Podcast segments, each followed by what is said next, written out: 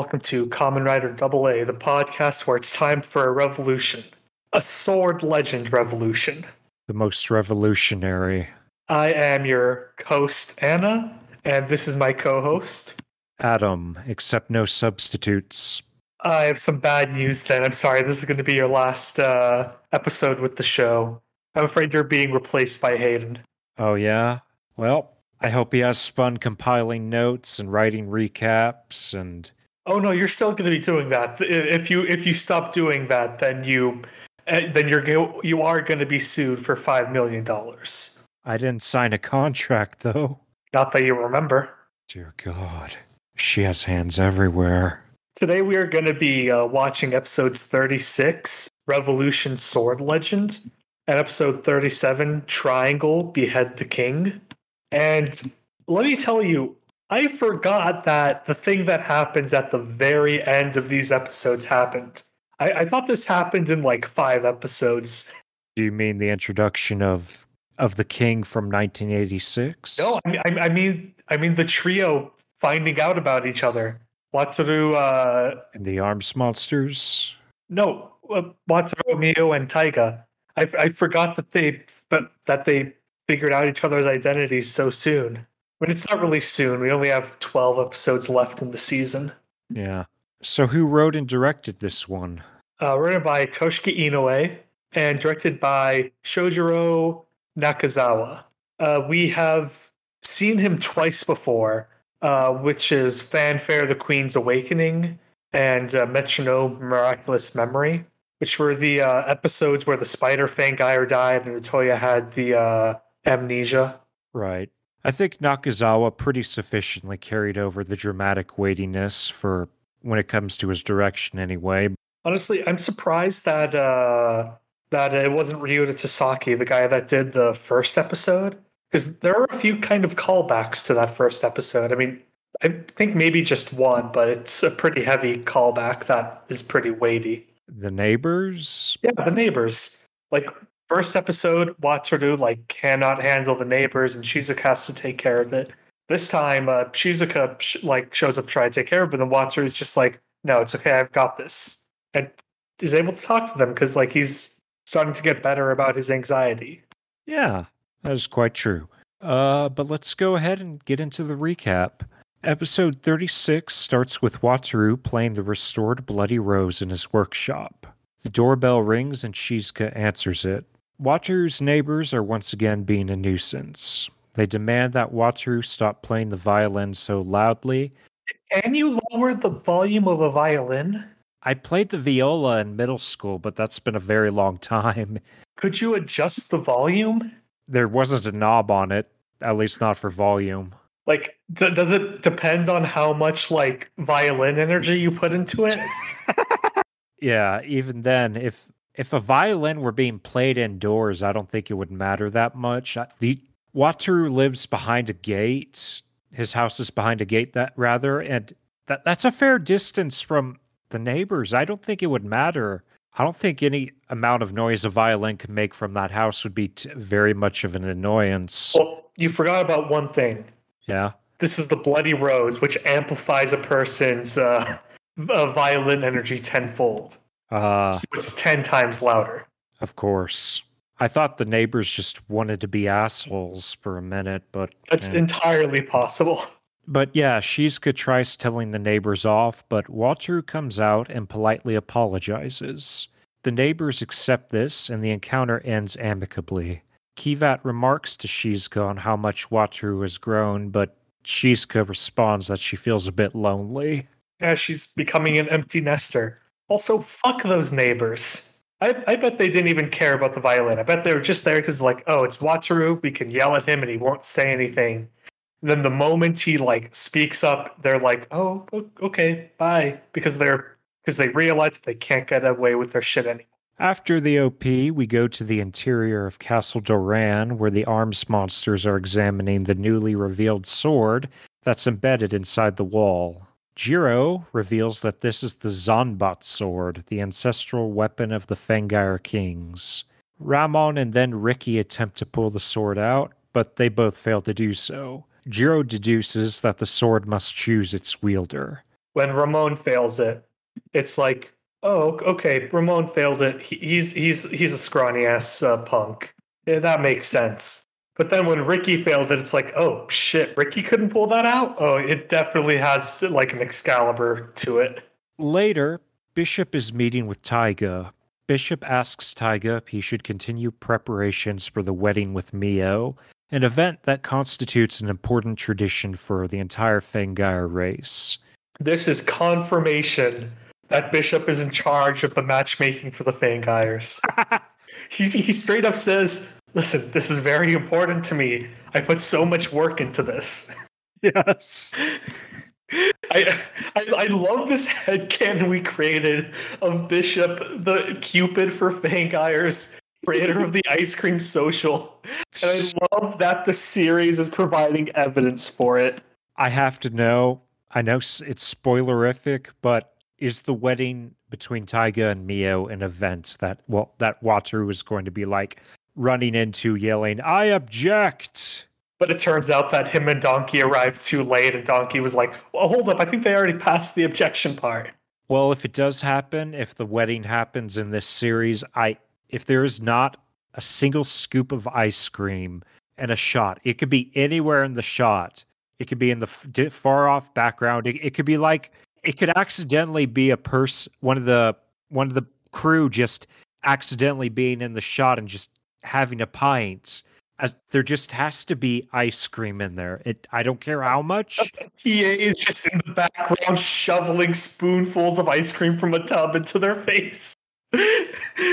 That's the situation you're suggesting? It has to happen. This head headcanon must be validated further. I will say at the very least I will have some ice cream on the on the wedding episode. Okay. I'll, I'll just get a nice ass bowl, put some strawberry syrup on it. Ugh, I don't I don't care for strawberry. Well, you're wrong. So much of me is. But yeah, this constitutes an important tradition for Fangires. Taiga gives the go ahead, and the scene ends with Bishop ominously pushing up his glasses. Man's just happy that uh, he managed to arrange a marriage after so long. Yeah.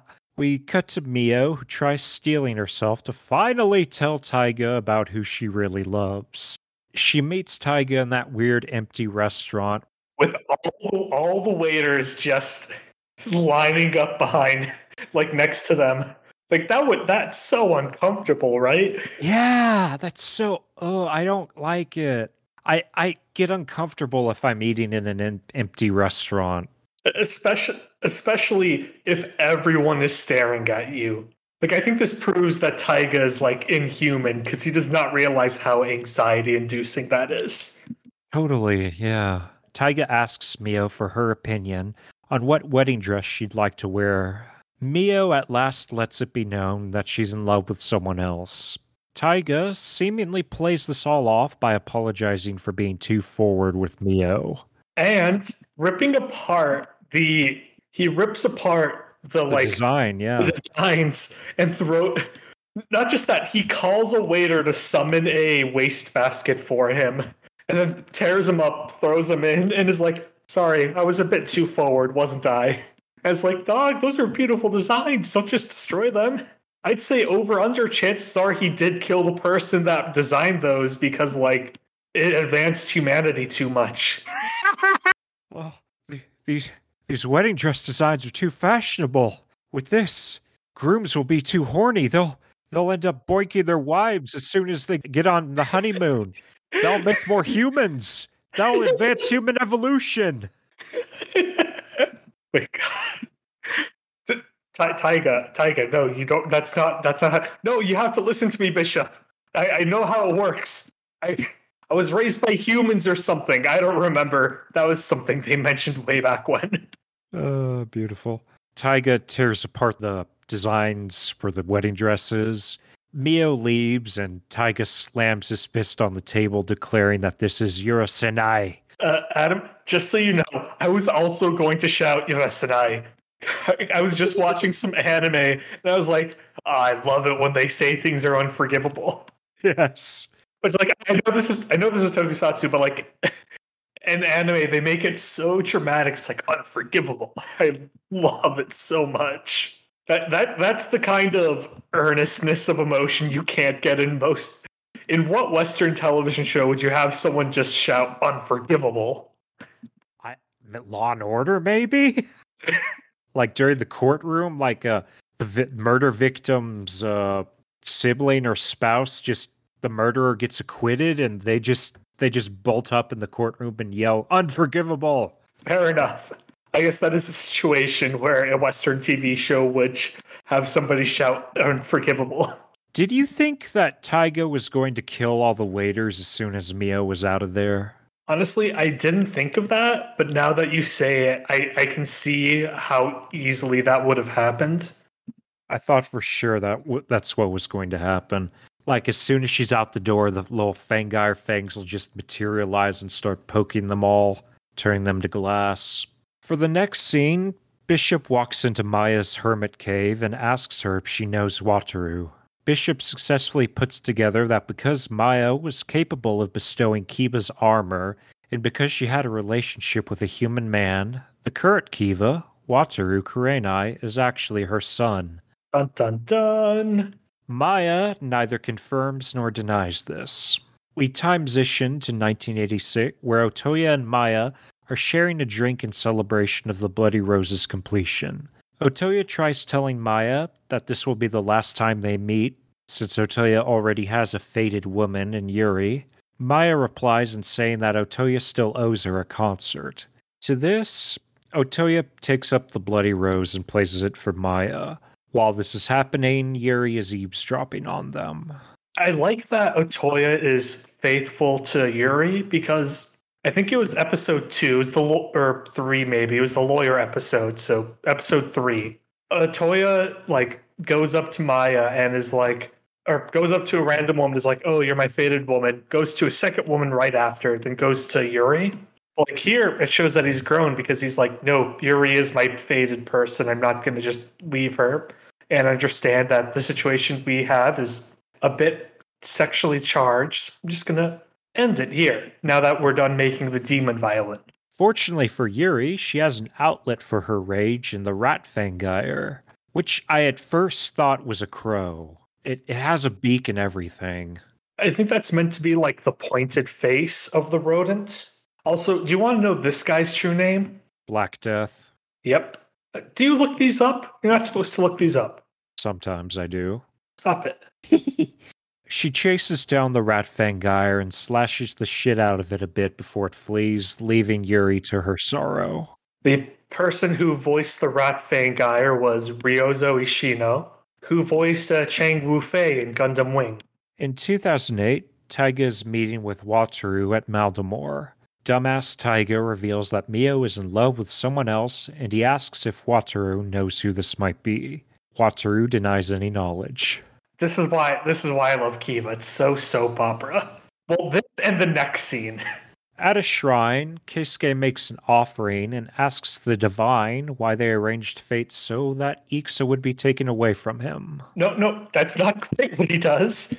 What he does is say, God, why did you give this fate to me? You have made a mistake. Rectify it.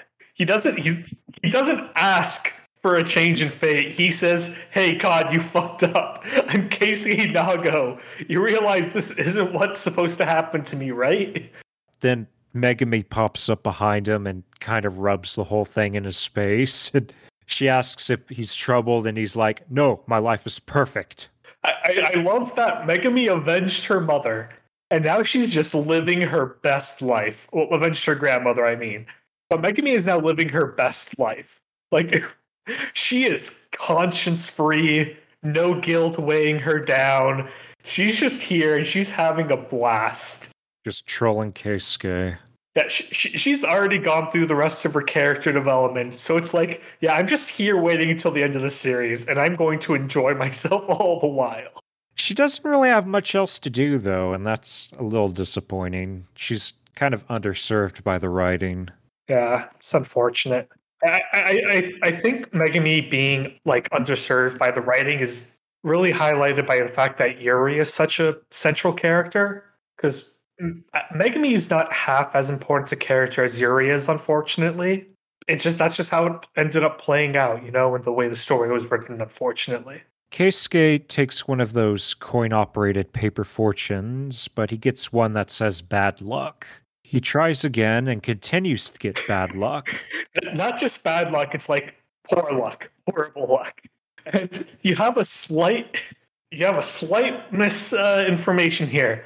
Megumi doesn't get good luck. She gets tiny luck. She gets a modicum amount of luck. And Keisuke goes, only the bourgeoisie get excited about a tiny luck.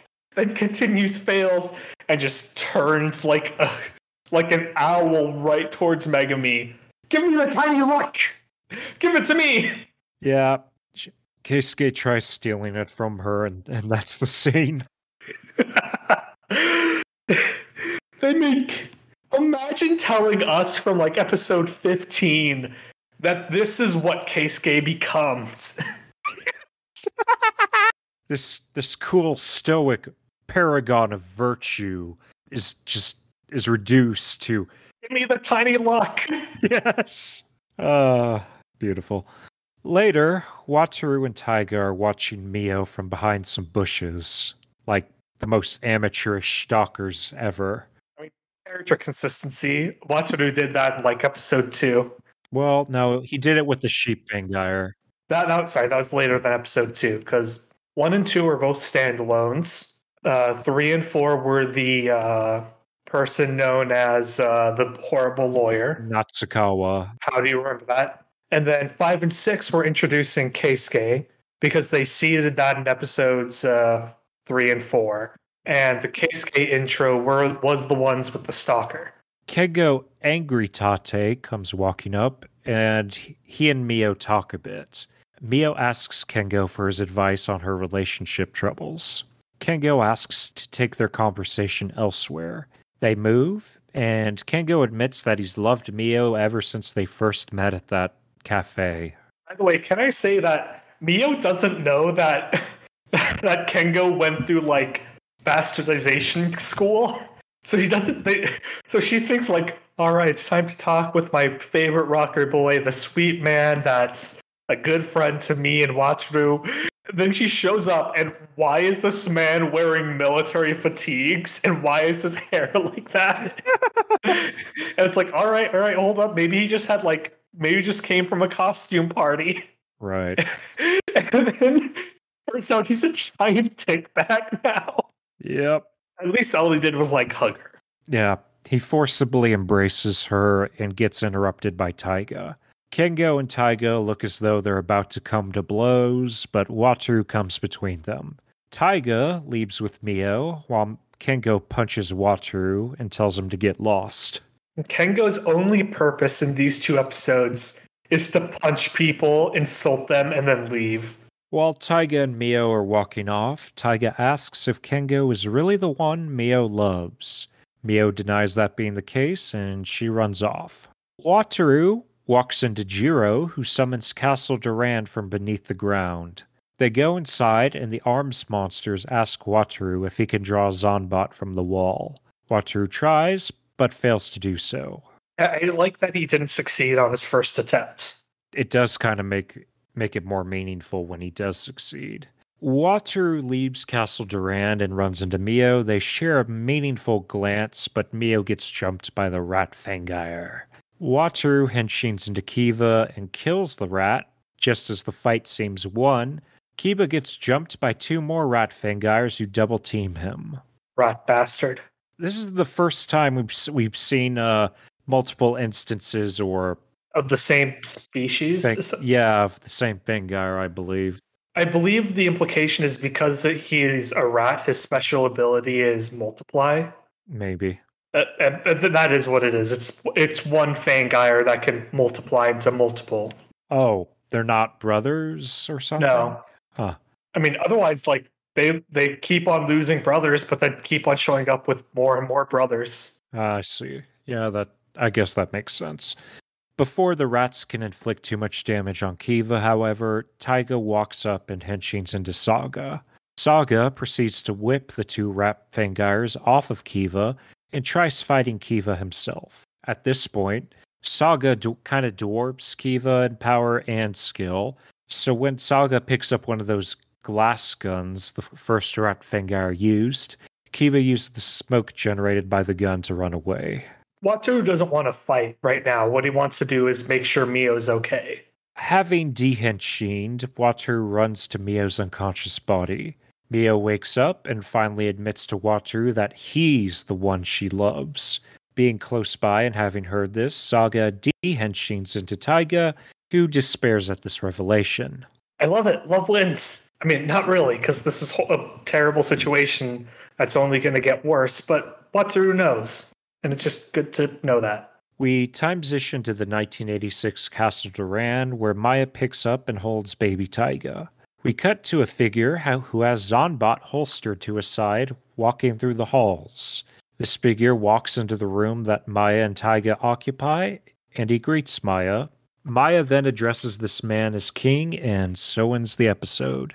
The king in 1986, I have to say, he looks like some kind of glam rocker or visual kei artist. Pretty sure he's based off of David Bowie, his design. Really? Well, I didn't anticipate that. It's an interesting design, to say the very least. Yeah, he's very, from what I've seen of him so far, he's very cold and menacing, but also flamboyant. So, my rider of the week, I'm going to say Mio because I can't choose between Mio for speaking up for herself and saying I don't love you, and then saying I love Wataru, to, uh, that I love Wataru.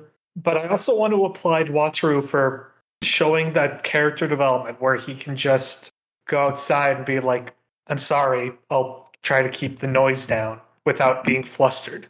Right.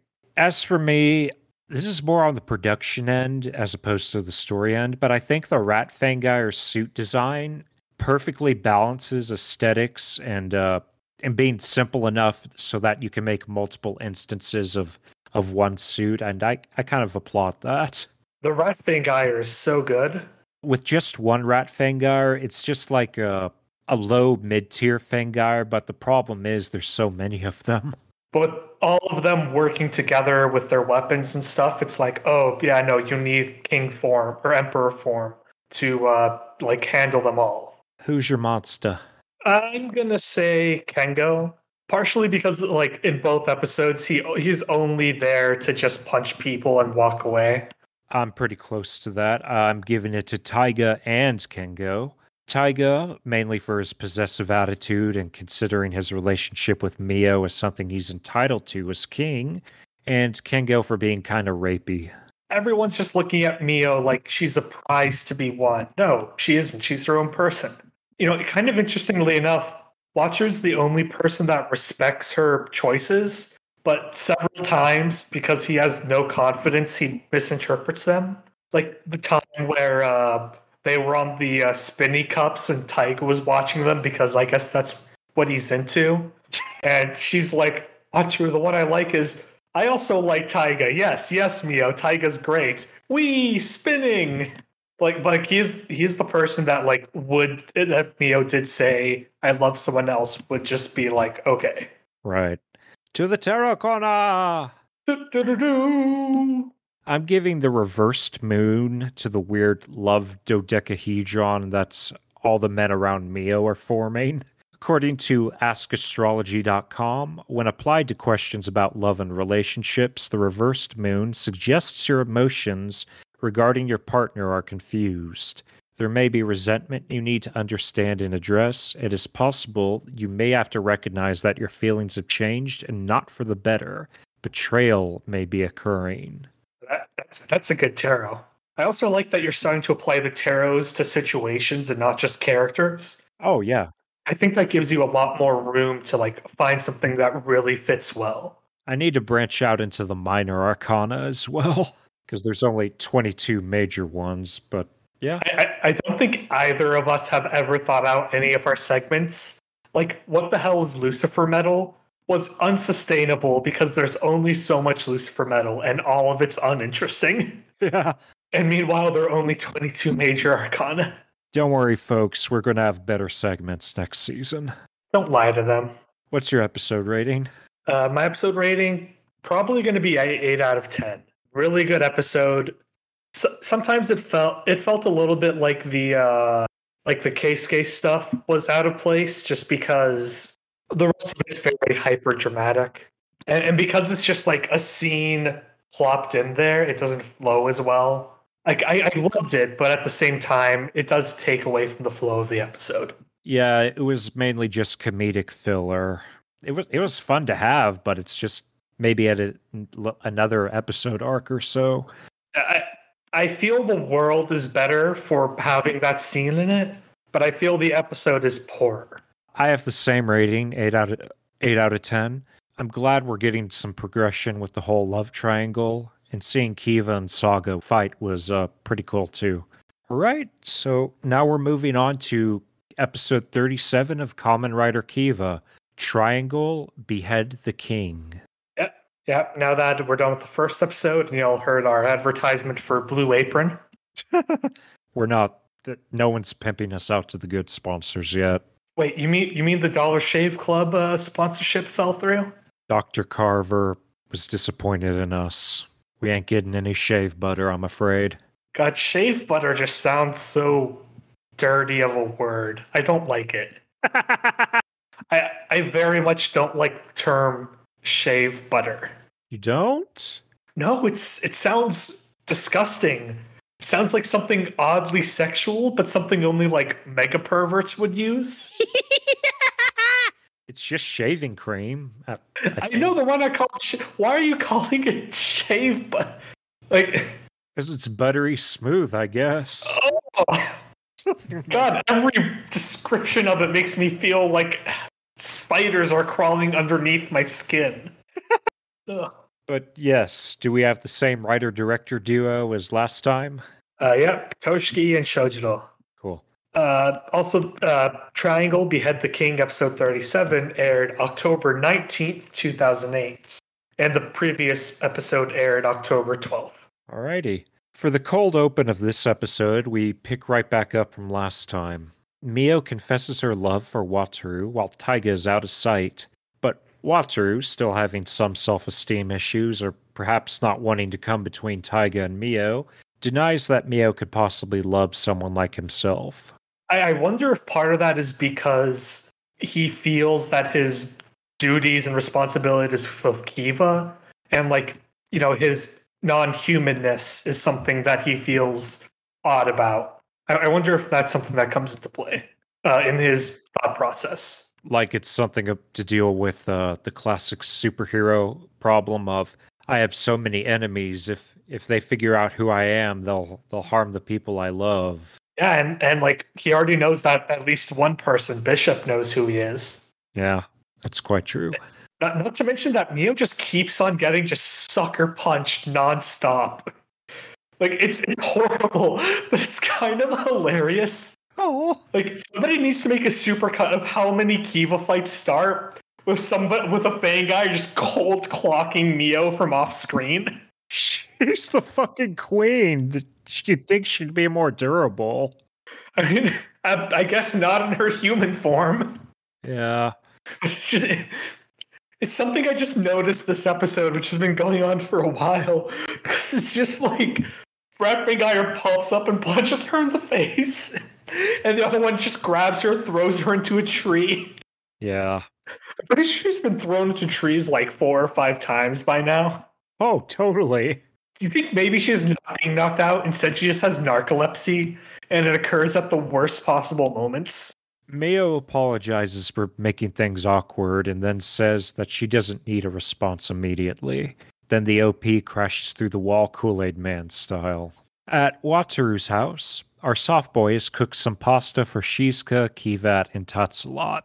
They dig in, but are disgusted when Wataru reveals that he used leftover varnish material as an ingredient. Wataru then flashes back to the time in which Taiga confided in him that Mio had someone else she liked. When Wataru brought out the pasta, I thought he was actually super stoked that Mio revealed that he's the one she likes.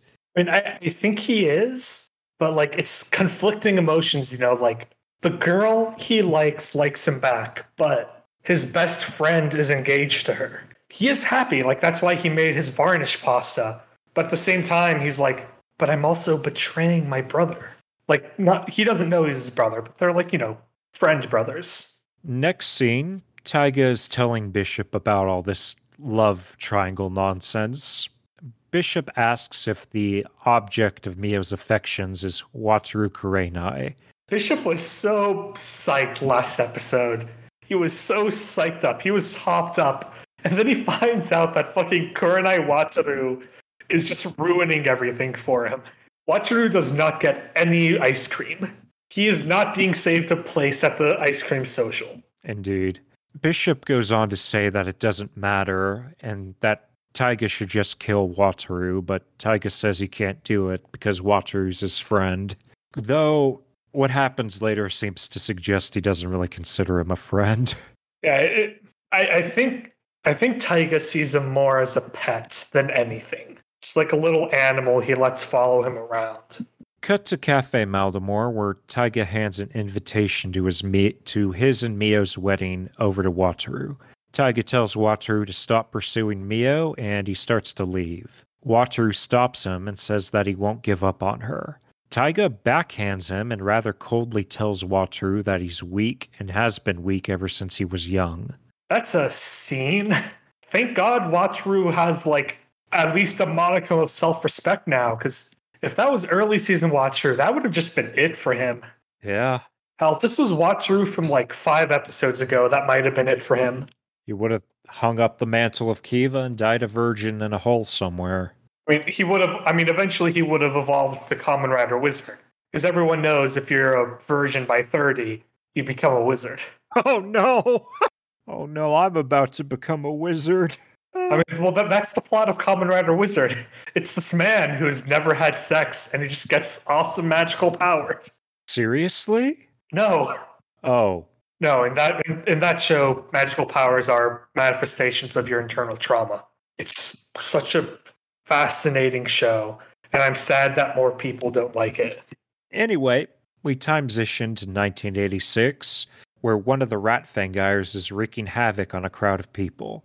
Yuri comes running in and starts fighting it. It clobbers her, but Otoya runs in. Yuri tries shoving Otoya away and rushing the rat again, but to little effect. Yuri then wrestles the Ixa knuckle off from Otoya and gives chase after the rat. I love how to transform you need the Ixa knuckle, but the belt just appears on you if you have the knuckle, which I find kind of funny. Because like they make a big deal of like, oh no, we lost the knuckle. And it's like, okay, but where's the belt? Yuri catches up to the rat Fangire and henshins into Proto Ixa. She fights the rat a bit, but the Ixa knuckle ends up overheating and forcing her out of the transformed state while also re- rendering her unconscious. So I have a little headcanon as to why it overheated so quickly. It's in response to the user's emotional state. Well, partially that, and also because she's so hyped up on anger and sadness, she's not paying attention to her movements. And so instead of it being like clean and efficient, she's just wasting so much energy with with each move. So like she's just burning through the like capacitors or whatever of Ixa too quickly. Before the rat Fangire can deliver the coup de grace, an energy blast knocks him off. Maya comes walking in and says that there's no need to kill Yuri since she has already taken something from her that is more important than her life. The rat Fangire still tries going through with it. Maya then telekinetically yoinks the rat off of Yuri and steps on him dominatrix style while chiding him for his defiance of his queen. She then walks off while the rat yells, Yurusenai! Forgivable. The scene was okay. I did kind of enjoy how Yuri uh, employed more kicks in her fighting style than uh, how other Ixa users have fought. Right. So I have a question for you. Yep. Do you think Maya saved Yuri because she was being like cruel and evil? And like I've already taken so much from her. Or do you think she was covering for the fact that she kind of likes Otoya and doesn't want him to be sad at Yuri dying? Not quite, more closer to the latter, but I think it's out of genuine pity for Yuri. Maya's created the circumstances that are that are going to break Yuri's heart pretty soon, I suspect. And her heart's already broken.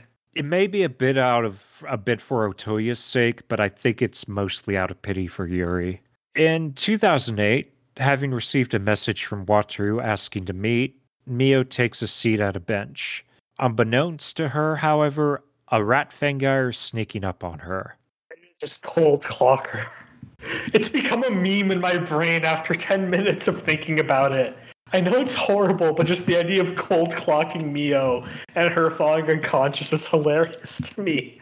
It's horrible, I know, but It happens so much it becomes funny. Wataru henshins into Kiva and tackles the rat away from Mio. All the while, Mio doesn't notice anything. Taking advantage of this, Taiga walks up and tells Mio that Wataru won't be coming. have you seen JoJo Part 4? Nope. Uh, there's a part where uh, two characters are fighting in the rain, and like one of them is just like screaming and shouting, like, How dare you! And the other one's like causing explosions and stuff. And then, like, a block away, his un- his his uncle is like being like, huh, the rain sounds like Josuke.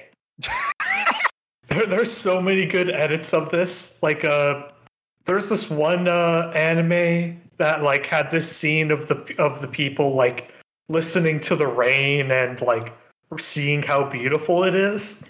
And like they replaced the sound of like beautiful raindrops with Josuke screaming. Relaxing one hour of Josuke screaming. Josuke screaming ASMR.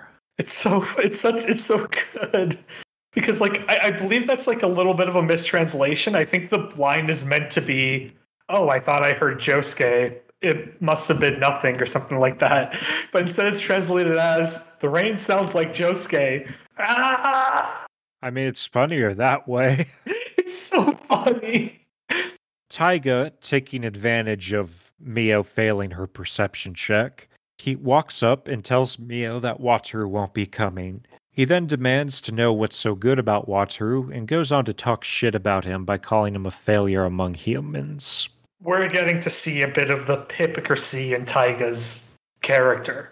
Because he, he treats Wataru like an equal, he treats him like a good friend, but like this is, I believe this is just what he actually thinks of him.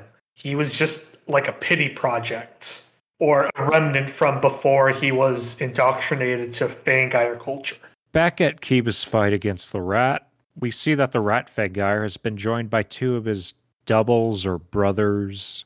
They defeat Kiva and force Wataru out of his transformation, and then they run off because Fangires never really kill main characters. Well, I mean, I, I, was about to say I don't mind that they run off without killing him because he doesn't want to kill Kiva. He doesn't give a shit about Wataru all he wants to do is like get revenge on the concept of the queen on the office him 22 of, years ago on the office of queen yeah. he he just wants to break the the throne she sits on he he wants to break the chain the world is in fact black death stage cut to cafe Mald'amour where Megumi is enjoying a quiet afternoon coffee break another completely horror. This like this is hilarious, but it's packed between such emotionally charged moments. Yeah, I, I wouldn't be surprised if they started at the same minute mark. I know, right? Keisuke runs in with the Ixa knuckle in hand.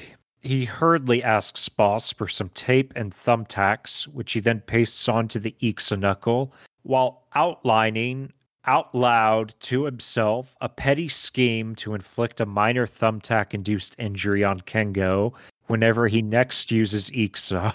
He's like Saturday morning cartoon villain. Yeah, yes. I'll take the thumbtacks, you see, and I'll put them on the Ixa knuckle, you see? And then he'll grab the Ixa knuckle, but there'll be thumbtacks on it. So he'll have thumbtacks in his hand. Yeah. Also, Boss has just so many thumbtacks right next to where he makes coffee. That's weird, yeah. Not even in a drawer, and not even in a covered box. Both Boss and Megumi back away from Keisuke in disgust. I love how before they would be like afraid of Keisuke uh, and like his uh, attitude, but now they're just like, ugh. As Keisuke finishes taping the thumbtacks onto the knuckle, Kengo appears behind him and punches his face onto the counter, which gets a bunch of thumbtacks lodged into it. Which is so horrifying. Because, like, I know people are like, oh, thumbtacks, they're small. The thing is, no, they're not. It's like, it's like, ha- it's like half an inch of steel sticking into your face. Yeah. Some of them were on his nose. One was near his eye. Yeah. If it got in his eye, ugh. We cut back to Mio and Taiga and away from the shenanigery. Taiga sadly says that if Mio insists on loving a human, then the responsibility of executing her falls to him. He starts to take off his glove, but before he can do anything, the rat fangires come rushing in with Wataru still trying to keep them off of Mio. Wataru, being in human form, gets the shit kicked out of him. Uh, so I'm gonna say this: like Taiga does start talking about how weak humans are, but he does say, "So that's where you were, Wataru, protecting Mio from the shadows," which also has the implication that he thinks Wataru's just been bare knuckle boxing with Fangires nonstop, which creates a very funny image. The scarf wearing lad just knocking the teeth out of Fangires. this, the- this theater kid just like punching pe- punching Fangires in the face. yeah, Wataru's getting the shit kicked out of him, and while this is going down, Taiga lectures Mio about how weak humans are and how they're incompatible with Fangires. Through the pain, Wataru shouts at the top of his lungs that he loves Mio and that he will not allow the rats to harm her. Unfortunately, he gets knocked unconscious by the rats, but big points for the effort. Taiga henshins into Saga and fights off the rats as they advance on Mio. One of their number is intent on carrying out a grudge against the Fangire Queen, or not even Maya, just just the office of Queen. Listen, I have no idea where the fuck Maya went. I heard rumors she's like living in a cave. I don't want to fuck with that. But I will beat up the next queen who has done literally nothing to me. In 1986 Castle Doran, the king of that era asks Maya if she knows Otoya Kurenai. She confirms that she does, prompting the king to point Zanbat at her. Yeah, and he he asks, uh, "Did you fall in love with that human?" And she just goes, "What if I did?"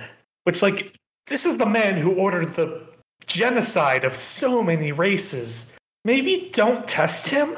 Instead of killing Maya, however, he throws the sword into the wall, where it remained until 2008. When Maya asks if that was a wise thing to do with such a powerful relic, King tells her that if he kept a hold on it, he would have killed her with it. And if he killed her, it would mean that he loved her, an emotion that he denies having. That's actually a really baller line.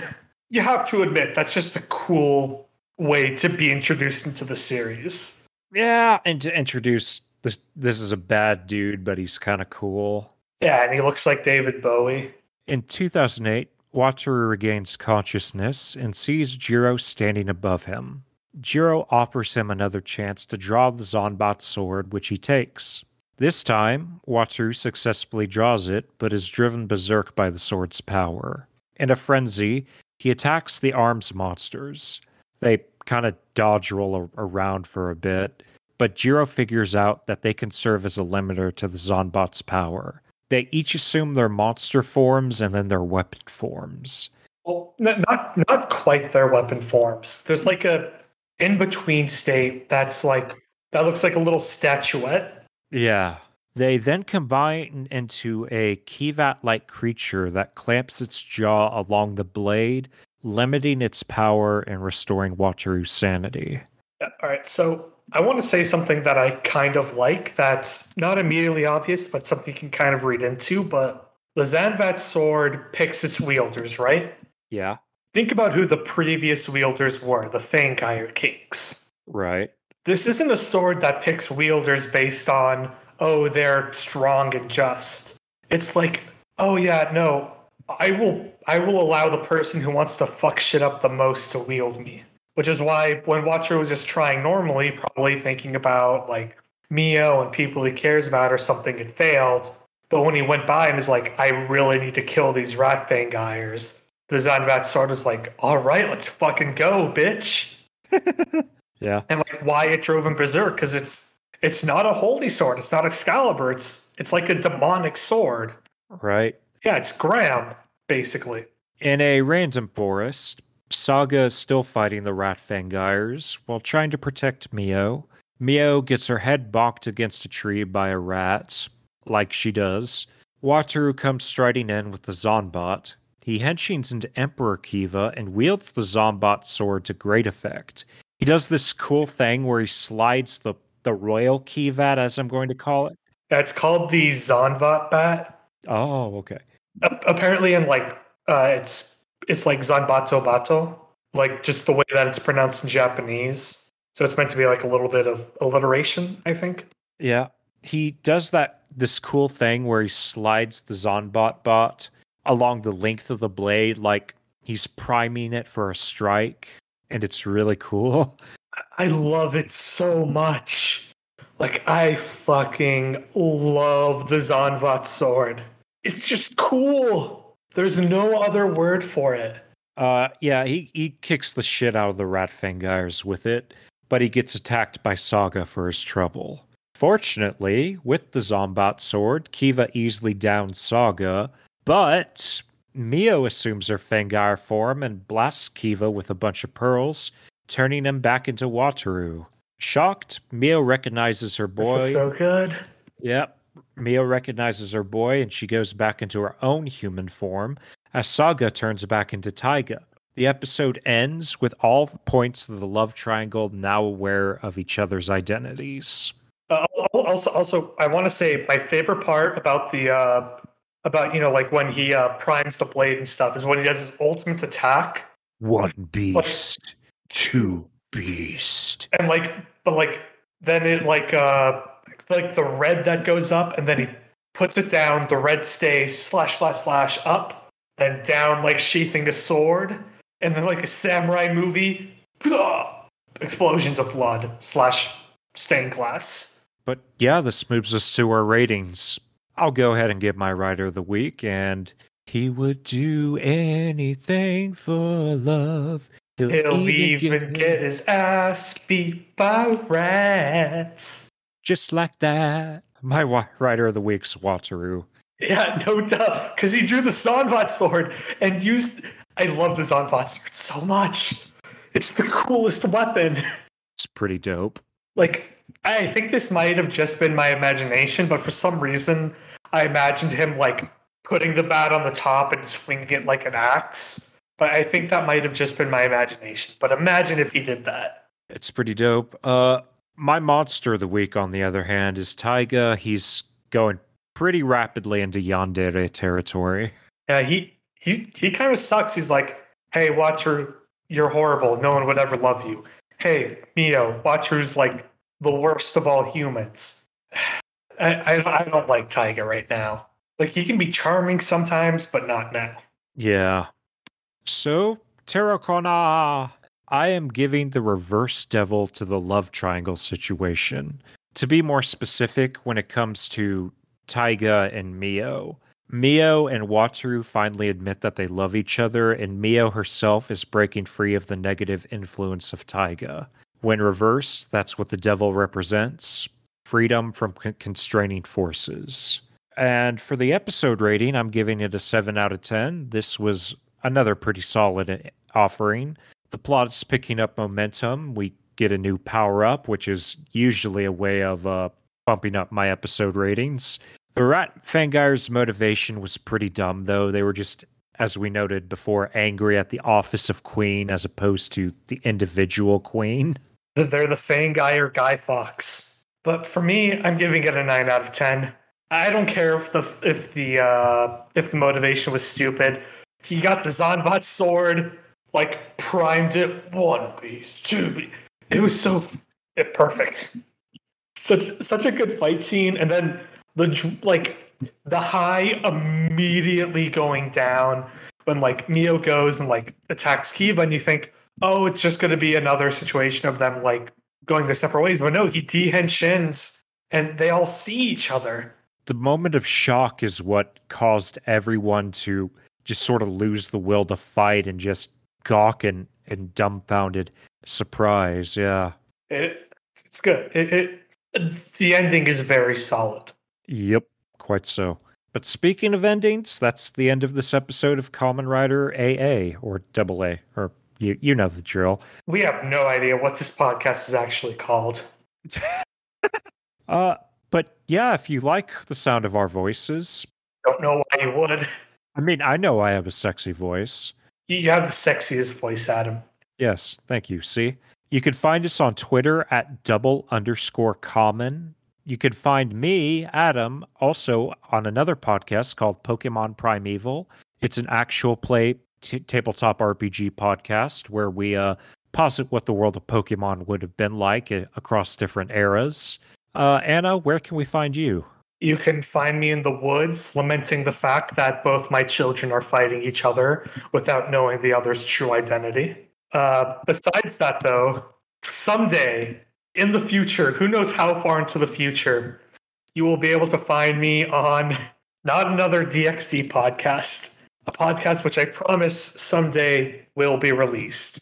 Uh, but before it's released, what you can do is email us at notanother.dxdpod at gmail.com. And if you email us before the first episode comes out, you get free access to our OnlyFans. It's, it's not even a one time deal. Like, as many people that email is as many people that get free access. Right. Well, you heard it here first. The big OnlyFans is just using its sock puppet, and that puppet's name is Anna. Trying to get you all to sub because once you sub to her, then uh, It's it's the gate it's the gateway drug. yes, see, she admits it. Also, we are halfway through season one of High School DxD, and we have not released that first episode. God, get on it, woman. Our editor Jason is trying very hard, Okay. but their hardest apparently is not. I'm calling you out, Jason. Anyway, it's time to henshin out of here. All right, Hen. Sheet.